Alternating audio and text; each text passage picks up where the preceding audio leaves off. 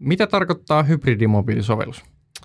Hybridimobiilisovellus on mobiilisovellus eli kansanomaisemmin appi, jossa on sekä niin sanottua natiiviteknologiaa että verkkoteknologioita.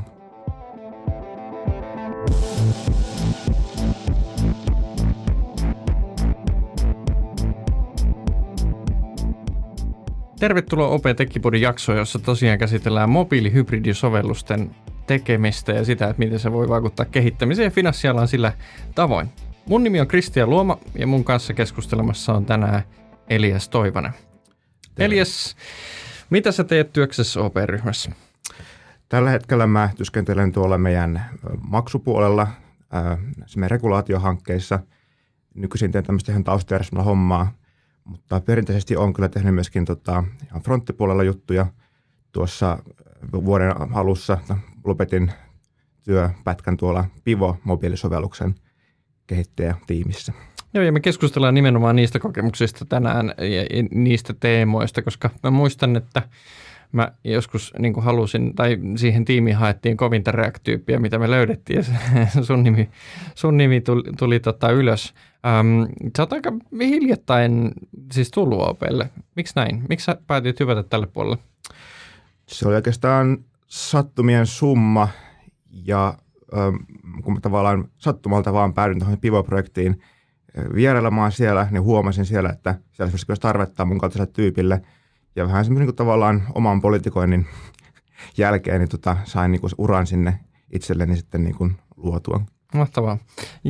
Joskus pääsee puhumaan itsellensä hyvän työpaikan, mutta kyllä mä sanoisin, että sä ansaitsit sen osaamisellesi kiinni. Ja niin kuin sanoit, niin tarvetta oli silloin siinä kohtaa. Miten sä niin kun luonnehtisit ittees kehittäjänä? Sä oot mun käsittääkseni sellainen full stack -osaaja. Joo, ja sitä mä toinkin esille tuossa aikaisemmin, mutta nyt se ei ehkä ole niin nuukaa.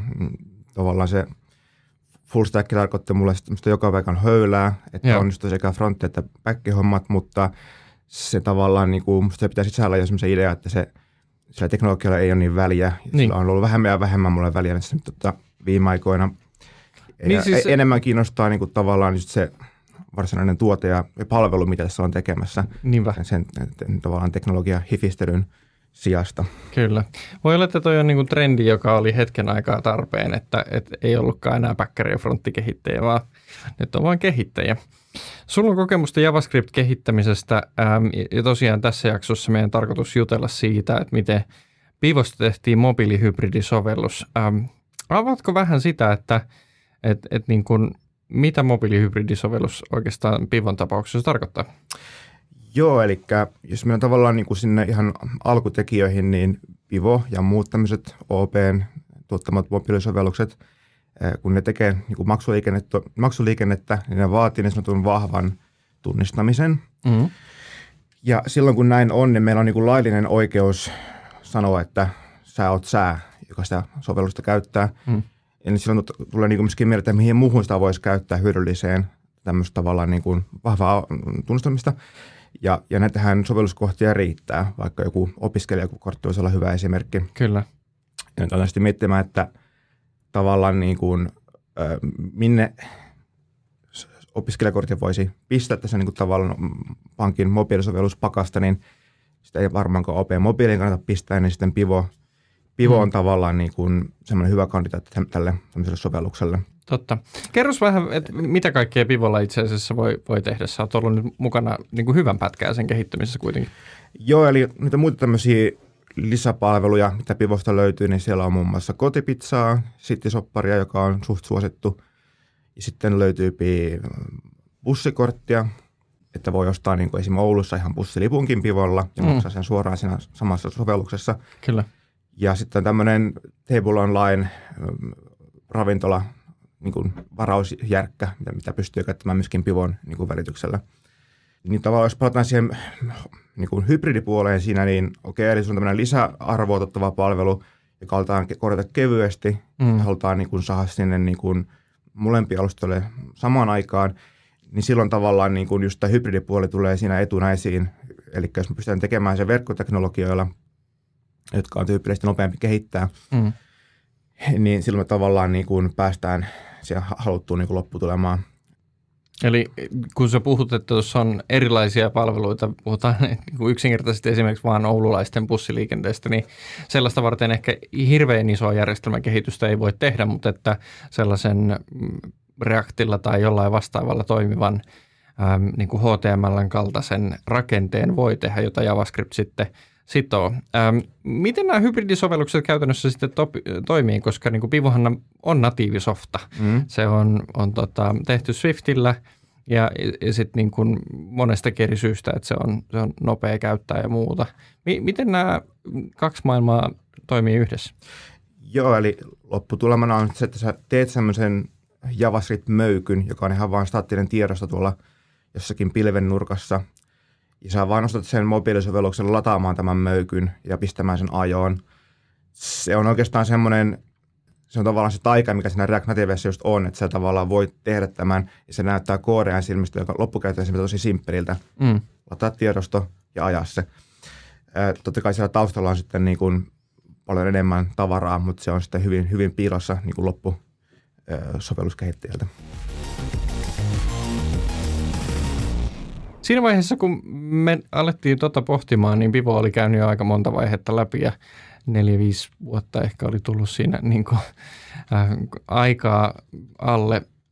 Minkälaiset lähtökohdat teillä oli kirjoittaa tuollainen mobiilihybridiframeworkki Pivoon siinä vaiheessa? Minkälaista työtä tai ponnistelua siinä kohtaa sovelluksen uudelleensuunnittelu vaati?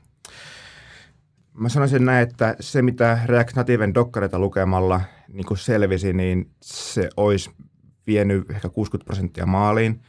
Se loppu 40% vaati semmoista niin kuin miettimistä. Se vaati semmoisia ratkaisuja, miten niin kuin saadaan se Pivon look and feel niin kuin hyvin skaalautuvasti kaikkiin niihin palveluihin yhtä aikaa.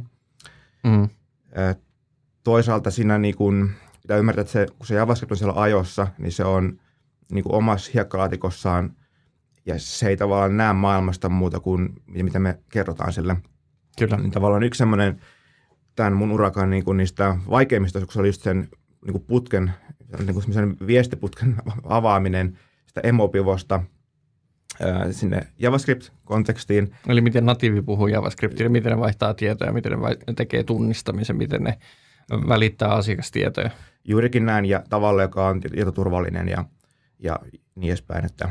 Toi tavoite oli tosiaan, että tehdään nopeasti uusia palveluita Pivoon, jotka nyt liittyy sitten arkeen, ostamiseen ja maksamiseen.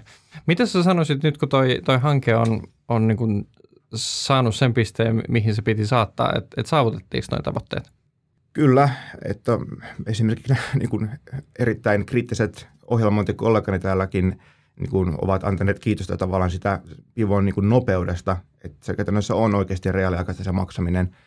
Ja jopa niin kuin omaan silmiinkin jopa liian nopeita, että sitä ei olisi niin kuin älyäkään, miten tavallaan niin kuin sulavasti se homma toimii. Mitä sä opit hybridi-mobiilisovellusten rakentamisesta tuon matkan aikana? No, sillä tavalla, että... Toimiiko ne? Mä sanoisin, että ne toimii, jos saat sen vaivan. Sä saat ehkä niin kuin 95% saat... mitä sä haluat, ja se viimeinen 5% jää siihen niin kuin semmoista, mitä ei voi tehdä lainkaan. Tyypillisesti se käy sillä tavalla, että vaikka designeri haluaa tehdä jonkun tosi futuristisen hienon designin, jossa on paljon gradienttia ja kaikkea. Ja animaatioita. Ja sitten sä menet vaan katsomaan loppuviimeen, miten se homma toimii, ja ne ei vaan ole tarjolla molemmilla alustoille. Kyllä. Eli kun mä sanoisin, että tämmöinen niin kuin hyvinkin syvälle menevä eri mobiilialustoja niin kuin eroavaisuudet, ne tuossa niin kartoitettu aika perinpohjaisesti ja ehkä silleen niin kuin opittua semmoista niin kuin tietoa, miten ne konnankoukut pystyy tavallaan välttämään siellä ja tekemään semmoisen sovelluksen, mikä toimii molemmilla alustoilla niin kuin suht kohta hyvin. Joo. Niin tämä itse asiassa jäi niin kuin mainitsematta, että yksi niistä motiiveista, miksi, eikö niin, että kun lähdetään tekemään tällaista web-teknologiaa, jota ajetaan niin kuin natiivin sisällä, niin on nimenomaan juuri siinä, että edes joku osa sovelluksesta olisi ylläpidettävissä niin kuin pienellä vaivalla sekä iPhone- että Android-käyttäjille, niin että se rendaa suurin piirtein samalla lailla. Kyllä, ja toinen niin kuin liittyy tämmöiseen julkaisun keveyteen, että eihän me kysytä OP:lla lainkaan, kun mennään op.fi päivittämään, se pyörii verkkoteknologioilla, kun taas kaikki nämä mobiilikuviot pyörii niiden alustojen sovelluskauppien ympärillä ja Siellä meidän pitää yksinkertaisesti vaan niin kuin ottaa lusikka kaunis käteen ja odottaa, että mennään niistä putkista lävitte. Ja jos halutaan olla ketteriä, niin tämä on ehdottomasti semmoinen niin kuin yksi tämmöisen niin kuin... Totta. Eli me voidaan tuoda uusia palveluita ilman, että se menee sen sovelluskauppa hyväksynnän läpi tai että asiakkaan tarvitsee varsinaisesti päivittää sitä sovellusta. Kyllä. Noin tosi merkittäviä hyötyjä. Mutta mä oon aina vähän ollut skeptinen sen osalta, että niinku just tälle right once run everywhere-tyyppiselle paradigmalle, että kun kuitenkin ne interaktiologiikat on alustoilla erilaisia. Mitä sä opit siihen liittyen? Toki Pivossa on ollut aina vähän erilainen niinku UI-paradigma, joka on poikennut siitä Apple-natiivista tai Android-natiivista. Miten te onnistuitte niin säilyttämään sen eheän kokemuksen siellä niin interaktiokäyttöliittymäkerroksella? Varmaan voisi sanoa, että KISS, keep it simple, stupid, että kyllä se painike löytyy molemmista alustoista. Totta. Ja tavallaan... Ehkä niin kuin, täpitkin. Kyllä, täpit ja painikkeet, että silleen pitämällä se sovellus niin yksinkertaisena, niin se on niin kuin se rajoite niiden tekemiseen. Jos vielä puhutaan hetki siitä, että minkälaista on kehittää React Nativella, niin verrattuna joko kokoaan tai Swiftiin tai sitten, en mä tiedä miten niin kuin Androidilla nykyään ne kuuleimmat tyypit koodaakin, mutta että miten sä vertaisit sitä rimaa, että kun mulla on hyvät taustat HTML:stä ja CSS:stä, niin pystyisikö mä räpöstelemään? Sitäpä siinä onkin, että kun sulla on ne perustaidot verkkoteknologioista ja on semmoinen niin kuin sisärakennallinen idea deklaratiivisesta käyttöliittymistä. Eli me annetaan niin kuin ohjeet vaan piirtomoottoreille, miltä se pitäisi näyttää, se piirtomoottori hoitaa loput, niin se on niin helppo omaksua ja se on jotenkin niin helpompi vaan tehdä kuin esim. Vanhan liiton Swiftillä, missä homma niin kuin pyörii tämmöisten eri ideoiden päällä. Siellä niin kuin A ja O on tämmöinen niin kuin model view controller paradigma, missä niin kuin tehdään ihan vaan siis perinteisiä oliopohjaisia luokkeja ja niitä sitten yhdistellään lopputuloksen niin kuin saavuttamiseksi. Tosin kyllä nyt Apple itsessäänsäkin nyt päivitti sitä Swiftin alustaa sitä tavalla, että nykyisin on semmoinen kuin Swift UI, joka käytännössä tuo sen nämä koko React-ideaa myöskin Applen alustalle, ja sä voit nykyisin tehdä vähän niin kuin natiivia Reactiakin Swift UI:n avulla. Aivan, mielenkiintoista. Mutta toki sitten taas se ei ole Androidissa ajettavaa samalla lailla, että tämä right once, run everywhere on varmaan siltikin niinku se unelma, mikä perustelee sitä, että miksi React edelleen yleistyy huolimatta niistä haasteista, mitä siihen liittyy. Mitä haasteita sä tiivistäsit, että meillä oli, että me saatiin Pivo toimia Reactilla? Se fronttipuoli suurin piirtein ihan vaan olemalla tarkka ja pedantti ja näin, niin se meni niinku sille ihan maaliin, mutta sitten tavallaan niinku mikä näissä kaikissa projekteissa tuntuu olevan nykyisin semmoinen, mistä puhutaan tämmöinen niin DevOps-pipelineen pystyttäminen. Kaikki tavallaan se testausinfra siellä taustalla, kaikki se tavallaan julkaisemisen niin kuin moniulotteisuudet, kaikki ne on semmoisia niin erittäin haasteellisia ja tavallaan ei mitään tekemistä frontin kanssa, mutta ne oli semmoisia, niin kuin, mitä mulle niin kuin työllistä varsinkin loppua kohti niin kuin enemmän ja enemmän, kun tavallaan niiden puuttumisesta johtuvaa tuska alkoi käymään silleen niin kuin oleellisemmaksi. Tai niinku, et miten se saa sopii niinku yhteen DevOps-mallin kanssa? Kyllä. Esimerkiksi käy järkeen julkaista vaan osissa erilaisia sovellutuksia. Voipi olla, että esim. op.fin niinku osoitteenhaltijat olisi hyvä aliryhmä, kun aletaan testaamaan jotakin uutta asiaa. Kaikki ne on sellaisia hyviä juttuja, mitä pitäisi niinku vaan rakentaa näiden niinku projektien aikana. Kyllä. Nyt kun sulla on tuo kokemus mobiilihybridisovellusten tekemisestä ja niin kuin selkeästi niin kuin kaikkeen oppimiseen liittyy vähän tuskaa ja kyyneleitä, mutta sitten toisaalta palkitseviakin hetkiä ja selkeästi toi tavoiteltu lopputila onnistui hienosti, niin mitä sä sanoisit, suosittelisitko sä mobiilihybridisovellusten tekemistä yrityksille strategiana mobiilipalveluiden kehittämiseen? Miksi ja miksei? Joo, no siis ainahan pitää aluksi olla joku business case, miksi tavallaan se pitäisi niin kuin yleensäkin tehdä, ei vaan sen takia, että se on mobiilihybridi ja se kuulostaa hyvältä, niin aletaan sitä tekemään. Mutta jos niin kuin löytyy semmoinen niin kuin tarve, että halutaan sen pääsovelluksen kylkeen tehdä tämmöisiä vaikka lisänäkymiä, niin silloin tämä on yksi näistä työkaluista, mitä voi käyttää ja käytetäänkin.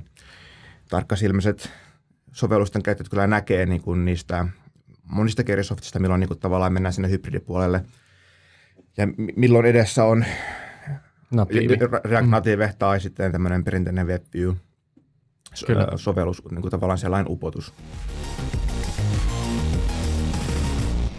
Mistä sä saat lisätietoa uusista mobiilipalveluiden kehittymisestä ja trendeistä? Mä en tiedä, miten mä sitä oikein saamaan tämmöinen koodi kuuntelija ja seuraajan GitHubista liikkeitä.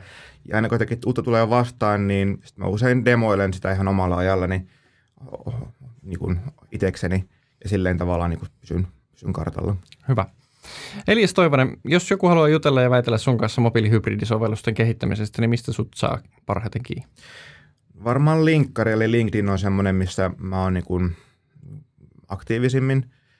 Ja sitten mä ehkä voisin sanoa, että mulla on tämmöinen blogikin myöskin olemassa, www.keksipurkki.net, ja mä koitan aina pistää kuukausittain jotakin järkevää settiä, niin nämä on ehkä ne kanavat, mistä mut tavoittaa. Loistavaa. Kiitos haastattelusta, Elias Toivonen.